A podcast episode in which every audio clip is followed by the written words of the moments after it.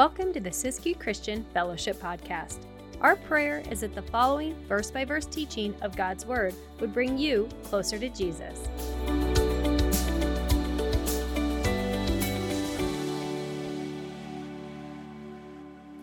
So, Psalm 95, boy, there are a series of let us statements. Let us sing to the Lord. Let us shout joyfully. Let us come before his presence.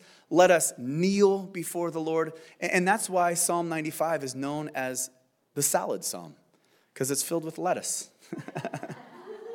lettuce. But in all of these things, uh, it really is a wonderful psalm, and it's kind of split in half. The first seven verses really are uh, an encouragement and, and a call to worship the Lord. And then the last few verses, verses 8 through 11, are uh, just this warning against unbelief. So 1 through 7, a call to worship, 8 through 11, a warning against unbelief. The background to this psalm really is set to the, the Feast of Tabernacles. And the Feast of Tabernacles is awesome. It was a Jewish feast that would take place once a year in Jerusalem. And no matter where you lived in all of Israel, even outside of Israel, boy, it's something that you would come, you would make that pilgrimage and journey to Jerusalem so you could enjoy this week long feast full of festivities and food and decoration and all sorts of stuff. You, you'd connect with friends and family that you haven't seen. It really was a wonderful time. And so you'd get to Jerusalem and you would really camp out for the week. You would build booths, uh, tabernacles, uh, that's why it's called the, the Feast of Tabernacles. You'd build these temporary forts or structures. And, and really, it was just a great week of celebration and, and worshiping the Lord. Now, the reason that they had this feast, the reason for their gathering, that they commemorated God's faithfulness in the wilderness wanderings. Remember, for 400 years, Israel, they were slaves in Egypt. And then the Lord delivered them from that. Then there was the 40 years in the wilderness, and then they entered into the promised land. But for those 40 years in the wilderness, and the Lord really provided for them supernaturally. He, he, he gave them the pillar of fire by night to give them light and to give them warmth. He gave them the pillar of smoke by day to shade them from the, the sun, which I love. You guys know I, the sun. Uh, we went on a, a trip uh, motorcycle riding trip here this last week, and, and man, I was constantly having to put on sunscreen. The guys were making fun of me the whole time. But, uh, you know, shade by, by day. Every morning when they woke up, there was manna, food for them to eat. They just had to gather it up. Everywhere they went in the desert, there was a rock that, that followed them that produced uh, water. Their clothes never wore out, their sandals never wore through. Their enemies never had victory over them. The Lord provided for them. And so the Feast of Tabernacles, there's kind of like this threefold uh, commemoration, remembrance, celebration. And, and they would look back, first of all, to God's faithfulness in the wilderness, and they would say, Lord, you're so good to us. Thank you for that season in our past when you saw us through. Uh, secondly, another layer to this feast was it was harvest time. And so they were not only rejoicing in what God had done in their past, but rejoicing in what the Lord was doing presently in their lives. Uh, it was, you know, an agrarian culture. They didn't have the, you know, uh, technology that we have today. They don't have, you know, the, the superior, the, the complicated, the complex irrigation systems or the big combines or, or any of the, the stuff that we enjoy in our age of agriculture.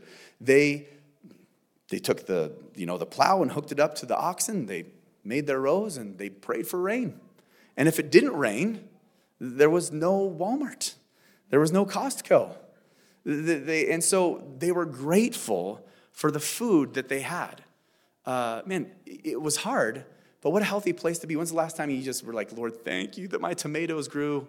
Thank you, Lord, that I have zucchini and crookneck squash. Maybe you guys aren't thankful for those anymore at this time of the year. Uh, but they would say, Lord, thank you. They recognized that every good and perfect gift came from the Lord, and that if He didn't show up, then their crops, eh, you know, if He didn't show up and bring rain, their crops would fail. And so they looked back with rejoicing at God's past faithfulness. They were celebrating the, the bounty of God's current blessing, but then they would also be looking forward to the day when Messiah would rule and reign. This whole thing, the Feast of Tabernacles, it will be celebrated in the millennial kingdom. Uh, this, this time when Jesus comes back and he rules and reigns on this earth, and all the wrongs, all the things that you look at and see on the news where you say, Man, I hate that. I wish it wasn't so. All those things are going to be taken care of. Jesus is going to make all the wrongs right someday. This thousand year reign of peace and prosperity like we've never seen. Uh, we will celebrate the Feast of Tabernacles then. And so there was this threefold type of celebration looking back to God's past faithfulness, his current blessing, and with anticipation to the future with the Lord. Now, what an applicable uh, you know, feast for us. We can do the exact same thing here this morning. We can look back in our lives to God's past faithfulness. Lord, you've been so good. You've seen me through so many situations. We can rejoice this morning for God's current blessings in our lives. Hasn't the Lord been good to you? Man, He's been good to me. We ought to be those who are filled with thanksgiving and gratitude for God's goodness. And we know that Jesus is coming. Right? When we flip on the news and we see everything flipped upside down, we don't have to get buried and lost in despair, but it encourages us because we can say, Lord, it might be crazy right now, but I know you're coming. Jesus, come quickly. Oh, we look forward with anticipation for our King to come and rescue us out of this mess and set all things right. And so uh, that's the Feast of Tabernacles. And that was kind of the background. That is what was going on uh, for this psalm. That is the kind of the, the purpose or the occasion for the psalm. Now, we don't know the author of this psalm. Uh, I believe the author is David. If you read through Hebrews 4, uh, you, you, can see that it's attributed to David. There's some argument. There are those that would say, no, it was written after David when the exiles were making their way back from Babylon. But, you know, there's all those little arguments in the scripture. What I love about this is that we can sidestep all those arguments. And it's fun to get lost in those things, don't get me wrong. But scaling back this morning, it doesn't really matter who the human author is because we know who the author is of all scripture is, the Lord. And that's what 2 Timothy 3.16 tells us, that all scripture is God-breathed and is profitable for doctrine, for reproof, for correction, for instructions in righteousness, that the man of God might be equipped for every good work. What a wonderful thing that is, that, that no matter if it was written thousands of years ago, they could flip it open and they could be like, oh man, this is great. This is how I should live my life. To us today, it's just as applicable to us today as it was for them then. We can open up the scriptures and we can say, all right, what is going to shape your worldview? Is it going to be, you know, your friends or social media, uh, your education, or is it going to be the scriptures? Uh, what shapes uh, or, where do you derive your code of, of, ethics? Where do we get our, our moral conduct? How do we know what's right and wrong? We just we can go by how we feel. We can go the Disney route and do just what feels good in our hearts. But that's going to get you in trouble 100% of the time. Or we could look to God's word. And when life gets flipped upside down, how do we know how to flip it right side up again? Scriptures tell us. That's the cool thing about the word. Uh, I love that for, for doctrine, reproof, correction, instruction. And that's why the Lord calls us to study, to show ourselves approved, to, to rightly divide the word of truth to hide his word in our heart. It's super important. And I'm glad we're studying through his word this morning. But just because we don't know the author and we don't have to worry about it, we know God is the author and we know that it is just applicable for us today in 2023 as it was way back then, thousands and thousands of years ago. And I really like that. So uh, let's dive in. Verse 1 of chapter 95 it says, Oh, come, let us sing unto the Lord. Let us shout joyfully to the rock of our salvation. Let us come before his presence with thanksgiving. Let us shout joyfully to him with psalms. For the Lord is the great God and the great King above all gods. In his hand are the deep places of the earth. The heights of the hills are his also. The sea is his, for he made it, and his hand formed the dry land. O come, let us worship and bow down. Let us kneel before the Lord our Maker, for he is our God and we are the people of his pasture and the sheep of his hand. And so, again, these first seven verses are really a call to praise. That's what they're gathering together to do at the Feast of Tabernacles to praise the Lord, to thank the Lord, to enjoy with song and dance and, and, and all the rest. And so, the psalmist here really says, man, let's just get together, let's sing, let's shout, let's bow down, let's come into the Lord's presence with thanksgiving. But who is the psalmist speaking to? He says, let us. Not lettuce, not, not the bunch of green, tasteless stuff that you pour ranch dressing all over. No, let us, us. Who's us? The church, his chosen people. Let us those who've been born again, those who belong to the Lord, let us do what? Boy, let us corporately is the, the key here. This is uh, speaking to the corporate gathering together. That's why it's important that we do what we do.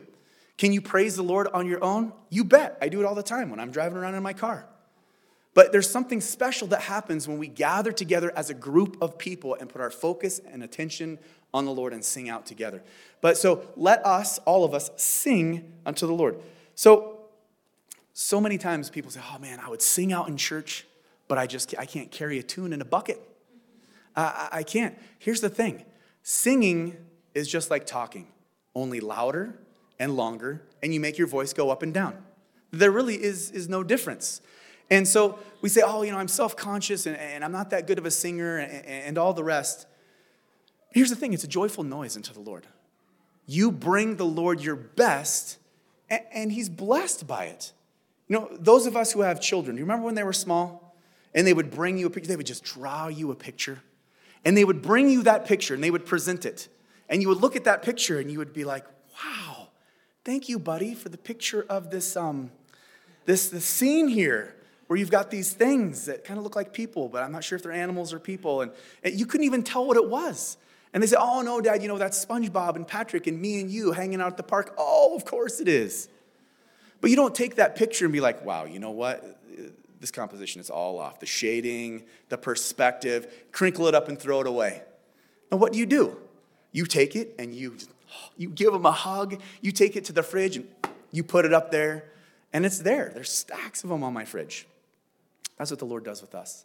He doesn't take our worship and be like, man, you were off key there. I'm sorry. We're just going to have to throw that out. No, he's like, oh, he takes it and puts it on his fridge and says, man, that's, that makes my heart glad because you're coming to me in surrender and in joyful worship. So sing out unto the Lord. That's what it means to sing. What does it mean to shout? To, to sing to the Lord and to shout joyfully. Man, when I, I first read through this, you know, shout. Shout to me is not linked to joyfulness most of the time, if I'm honest. When I shout, it's because I'm shouting at my dog or my kids or I've lost my time, I'm doing something that I shouldn't. But this is a joyful shout. What is it? We should shout joyfully. What does it mean to shout joyfully for the Lord? Think sporting event. Sporting event. Or whether it's F1 or football or baseball or hockey whatever your thing is, you go to a sporting event and people are just coming unglued. I remember the, the first like soccer game that I watched, like Major League Soccer. We had an intern who was just he loved soccer. And he's always like, You guys got to watch a soccer game. I'm like, oh, Of all the things I don't want to do, watching a soccer game is pretty high on the list. But he's like, It's the World Cup. You got to go. So we went up to B Dubs and we went in, and every single screen had the game on it. People were decked out in their colors. And it's back and forth and back and forth. And I'm going, What is the deal with soccer, man? And then, let me tell you what, then somebody made a goal boom, the place come unglued. People were shouting for joy and jumping up and down. And, and, I just like, I'm like, yeah, I didn't even know what was going on. I was just so glad that something happened that I'm like, yes. And then I actually enjoyed soccer. I watched some soccer. It's pretty fun, if you know. But see, people came unglued because one dude kicked a little ball past another dude into a net. Our cause for rejoicing is so much greater than that, isn't it? And God has taken us from death to life.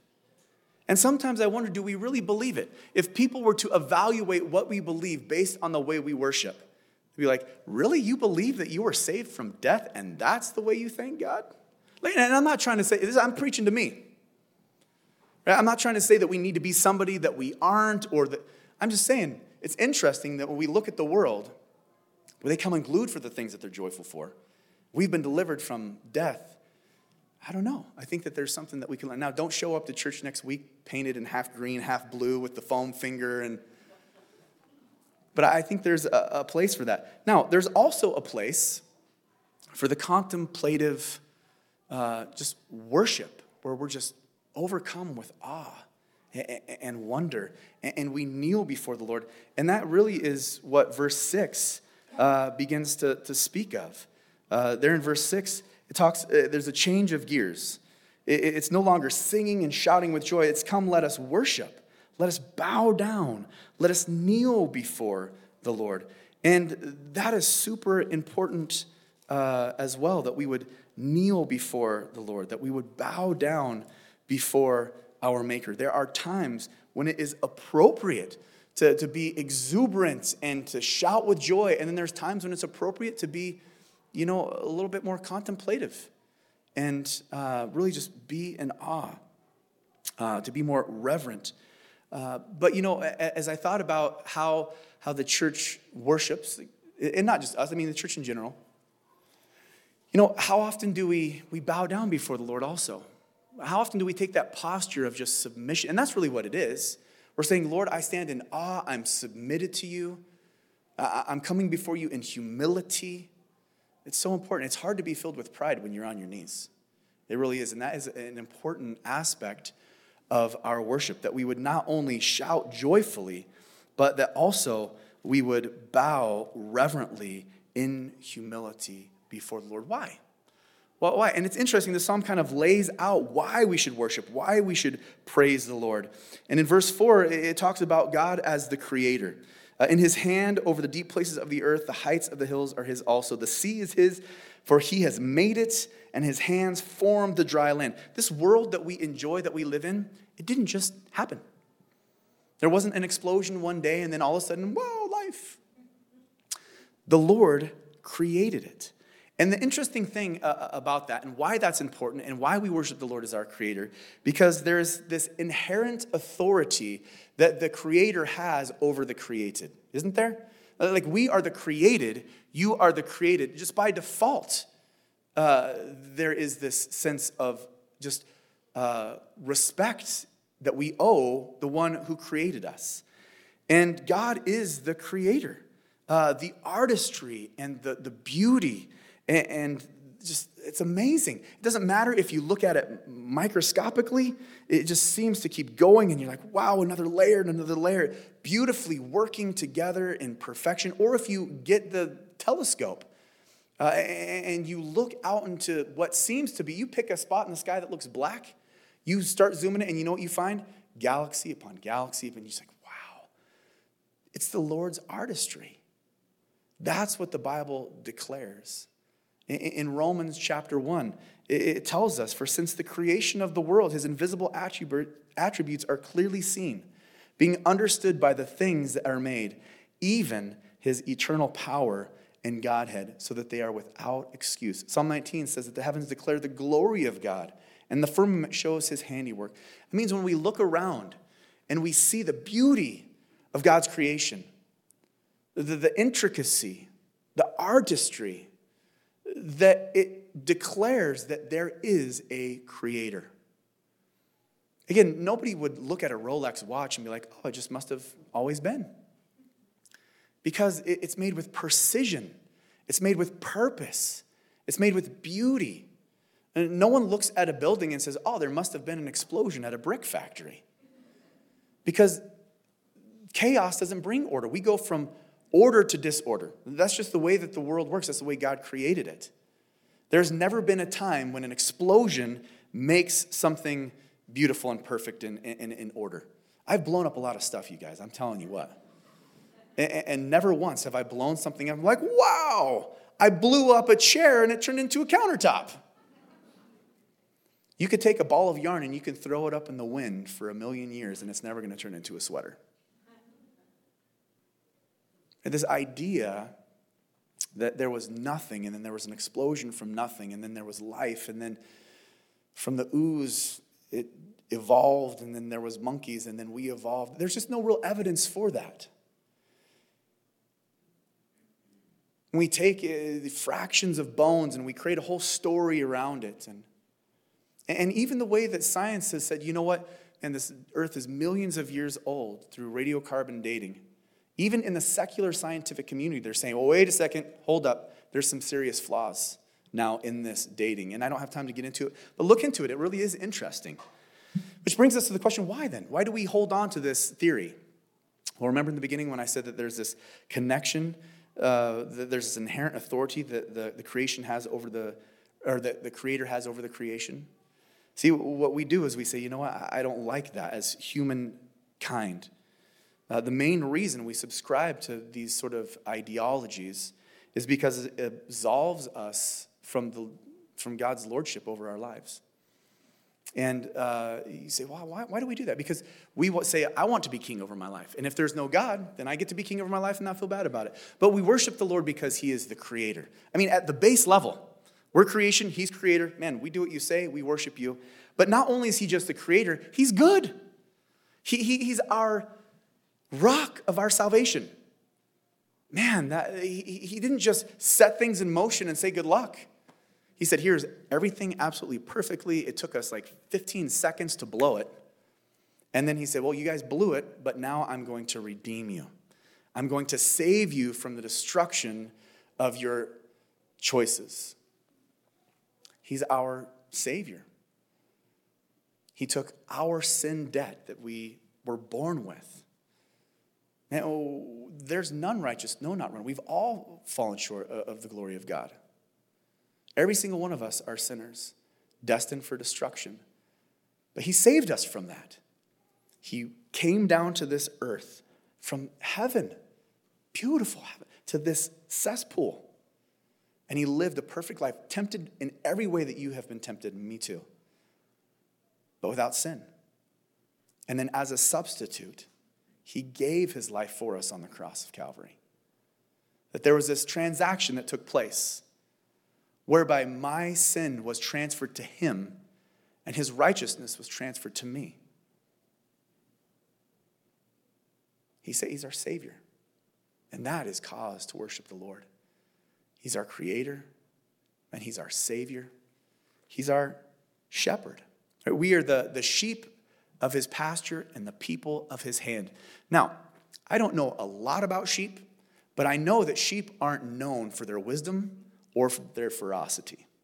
Uh, sheep are known for kind of wandering off and getting into trouble, for kind of being a pain in the butt. I think they're amazing, these giant, like cotton ball things running around. And, but I've never raised sheep. But, but they're known for getting into trouble, for not being able to protect themselves. And that's what the Bible likens us to. I know it's not very flattering, but the Bible wasn't written to flatter us, it was written to shoot us straight. And we are those who are prone to wander off and get into trouble. We are those who don't have a lot of defense against the powers of darkness without our great shepherd, Jesus. But we have a great shepherd. He's the one who lays down again his life for us to defend us. He's the one who leads us. He provides for us. He leads us beside still waters and into green pastures, blesses us. He protects us. The rod and the staff, they comfort me the rod for beating back the enemy, but the staff, the crook on the end. But when I find myself just bumbling off into the brambles and, oh, I'm stuck, Lord, again, he says, Come on, let me get you out of there. What a wonderful thing.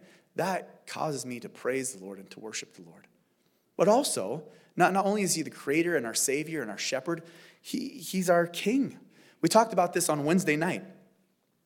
How Jesus is the King of kings and the Lord of lords.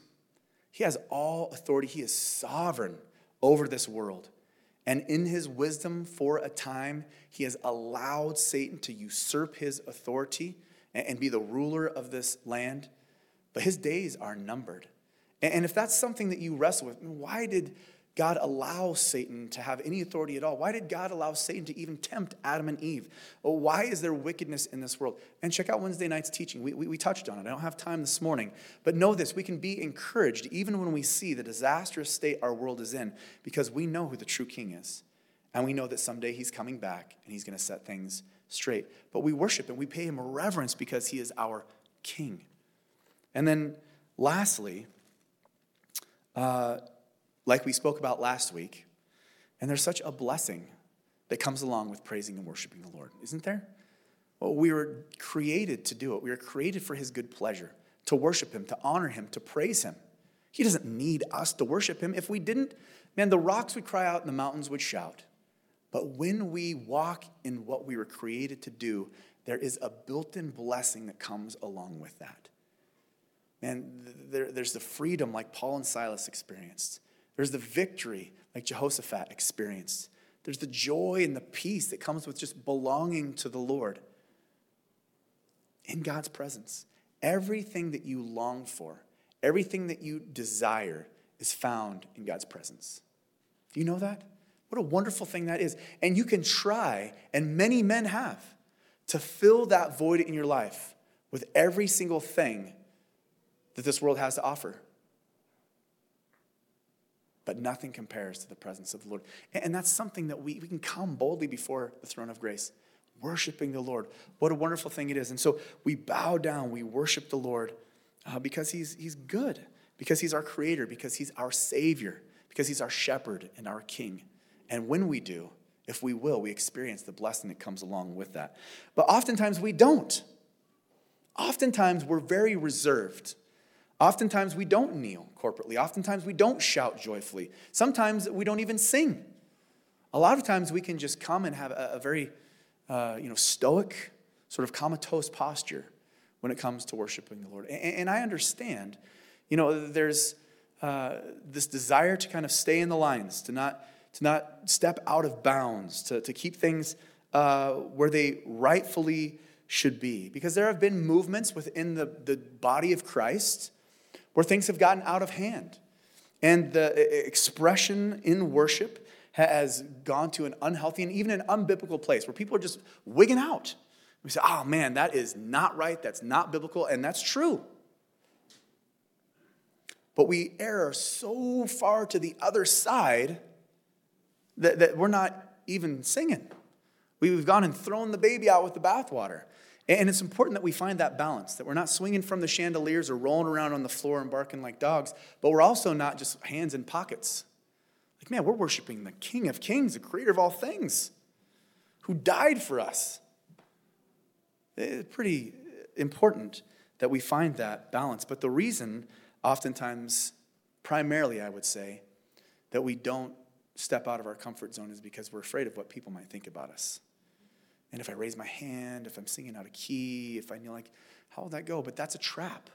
So what Proverbs tells us is the fear of man is a snare. Who cares what people think about you? What difference does it make? And just worship the Lord because He is God and He is good. Don't let the fear of man trip you up and rip you off. And so, this first half, boy, they're gathering together to worship the Lord. What an amazing thing. The second half, now, 8 through 11, is uh, really to remember, uh, or pardon me, to warn against unbelief. Now, remember the backdrop to this psalm. They're gathering together during the Feast of Tabernacles to remember God's faithfulness during the wilderness wanderings. Now, that journey from Egypt to Canaan, and you could play hopscotch all the way and get there in three months. How long did it take Israel? 40 years. By my estimation, there was something going on there. And that something was unbelief. And so you can't celebrate God's faithfulness concerning the wilderness wanderings without coming face to face with their own unfaithfulness. And so the voice changes here. It's no longer the psalmist encouraging, uh, giving us admonition. Now it's the, the voice of God via the Holy Spirit saying, hey, don't fall into the trap that they fell into. And their trap was unbelief. Um, so, verse 8 says, uh, Today, if you will hear his voice, 7b, today, if you will hear his voice, do not harden your hearts as in the rebellion, as in the day of trial in the wilderness. When your fathers tested me, they tried me Though they saw my work, for 40 years I was grieved with that generation and said, It is a people who go astray in their hearts, and they do not know my ways. So I swore in my wrath, they shall not enter into my rest. And so there's this warning to not be like the nation of Israel during their wilderness wanderings. And, and what really defined them in their wilderness wanderings? It was unbelief. It was disobedience. It was stubbornness. The Lord delivered them out of slavery, and at the first sign of trouble, where they, oh man, this is so bad, this is terrible in the wilderness, you brought us out here to die. It was so much better in Egypt where we had leeks and onions and taskmasters with whips and no food or freedom. No, it was terrible back in Egypt. What are you guys talking about? Quit whining. We're tired of the food you gave us. There's no water to drink. Moses is being a punk. You just, on and on and on. And because they didn't believe the Lord, they missed out on what God had for them. A whole entire generation died in the wilderness because they didn't believe the Lord. They missed out on the promised land. They missed out on all God had for them. They allowed their hearts to become hardened. And it's a warning to us today don't allow your heart to become hardened. How does your heart become hardened? there's lots of ways through unforgiveness, through disobedience, through unbelief, through hurt. But be careful not to let your heart get hardened. See, when your heart gets hardened, it gets calloused, it gets seared. It's not sensitive anymore. You can't feel. And you don't discern what's going on with the Lord anymore. You can't hear from. It causes this spiritual deafness and lack of sensitivity. And Jesus, boy, he, he, he reprimanded really the disciples for having a hardness of heart. Thereafter, he fed the 4,000. Jesus took seven loaves of bread and fed thousands and thousands and thousands of people. If there was 4,000 men, there was probably like 16,000 people there. And after it was all said and done and there was leftovers to boot, the religious leaders of the day came up to Jesus and they're like, man, show us a sign. There's this argument between the religious leaders. You need to show us a sign. We're not going to believe you, Jesus, that you're God unless you show us a sign. And so Jesus and the disciples, they got in the boat and they went across the Sea of Galilee. And Jesus, knowing that his witnesses discipled this inter- the, the disciples witnessed this interaction between the religious leaders and himself, so this is an opportunity I'm going to teach these guys to be careful, not to, to, to, to fall into the same sin as the religious leaders, the sin of unbelief. And so they're getting into the boat, and Jesus begins to say, Beware of the leaven of the Pharisees. And the disciples like, Oh, dude, I forgot the bread. Did you grab the bread? Jesus is talking about leaven. He's going to be ticked. We forgot the bread. Was it about the bread? No. Jesus just fed 16,000 people with a couple loaves of bread. If Jesus needs bread, man, he can make the bread. And so Jesus, he's called and said, You guys, your hearts are hard. You're missing the point. And the psalmist here uses the example of the wilderness wanderings, Israel. There was so much evidence for the disciples, and they missed it. For God's people in the wilderness, there was so much evidence. Why? They didn't enter into all God had for them because they didn't believe. Why didn't they believe? Now, I've talked to people who say, man, you know what? I, I'm glad for you that you found Jesus and God and all that, and that you have faith.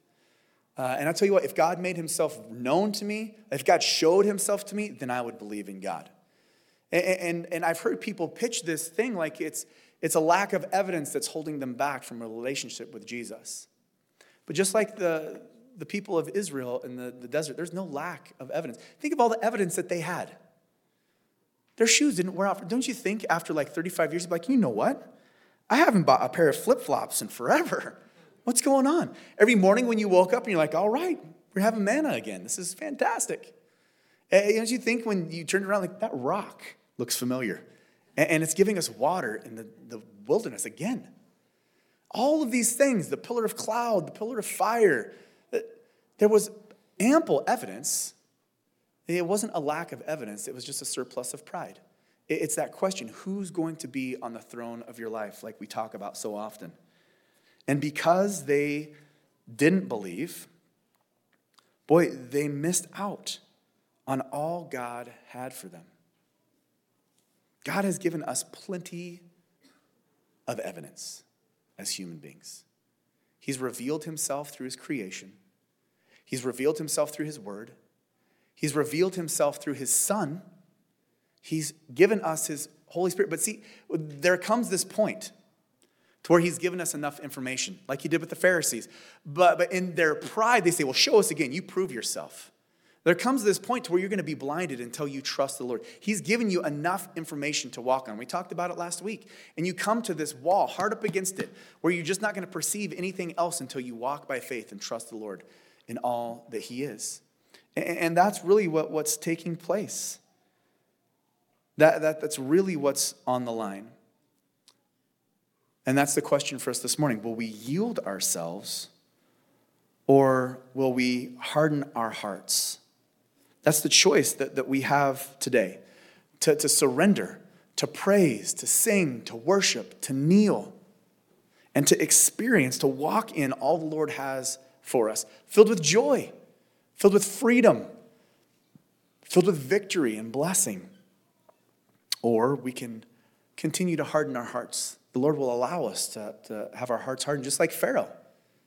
He gave Pharaoh over to the hardness of his own heart because he didn't want God. And we need to be careful to not tread in those waters, to be numb to the Holy Spirit. Because the Lord is calling you this morning. The Lord desires to reach you. The Lord desires for you to have a relationship with Him. Don't allow a hard heart because of unbelief or because of sin or any of those things. And confess your sin unto the Lord. And the Bible says when we do, man, He's faithful and just to forgive us of all of our sin. Believe. Believe who Jesus is. Believe in your heart and confess with your mouth that Jesus is Lord and that God raised him from the dead, and you'll be saved. Don't let a hardened heart stand between you and what God has for you.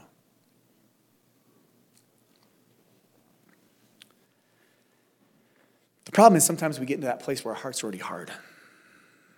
We've been calloused and we're crusty and we, we don't know exactly where to go from there. But I'm telling you right now that the Lord is ready to forgive. Like we've talked about so often, that He's there desiring restoration. It wasn't just a casual thing for God, like, ah, oh, maybe, you know, if they want it. He died so that we could be restored. He wants to forgive you this morning. So, whether you have been walking with the Lord for 40 years and slowly but surely your heart has become calloused, confess that to the Lord, whatever it is. If it's a hurt, if it's unforgiveness, if it's unbelief, or if it's a sin that you've been struggling with, then you can confess that to the Lord this morning and be set free by the power of Jesus. Do that today and walk in all that God has for you. But maybe you have a hard heart and you've never put your faith or trust in Jesus at all. Again, he'll bring you to a certain place where you have enough evidence and you won't receive any more until you make that move. And if you want to see who God is truly, you must be born again. That's what Jesus said. How? Like I said, believe in your heart and confess with your mouth that Jesus is Lord and God raised him from the dead. Really? That's it? Yeah, that's all you have to do. Jesus had the wrath of God poured out upon him. The hard work has already been done. That's the good news. So, whether you've been walking with the Lord and you just need a, a, a refreshment, you need the calluses removed, and do that business with the Lord this morning. Or if you just need to be born again and don't leave this place without doing that work. And, the table of communion is a perfect place for believers to come and say, Lord, and work this out as we remember the price that He paid for us. See, we come face to face with that on Sunday mornings when we hold those elements. It's not just a cracker and some juice. Man, we remember the body of Jesus that He was beaten and bound for our freedom. His blood was shed that the stain of our sin might be washed away completely. And rejoice in that this morning. Surrender to the Lord in that this morning. But if you don't know the Lord and you're here this morning, and communion isn't for you, the Bible says that we're not to eat and drink unworthily. And if you don't believe, then you're making a mockery of it. The best thing to do would be to surrender to the Lord and then enjoy communion. And that's what I would encourage you to do, to just get real, to get right, to you saved today. But wherever, I just pray that we would all come before the Lord, that we would be those who say, I'm, I'm going to praise, I'm going to lift up a joyful noise, I'm going to kneel down, I'm going to surrender, and I'm going to experience the blessing that comes along with it. Lord, guard us from a hardness of heart, our stubbornness, and our unbelief.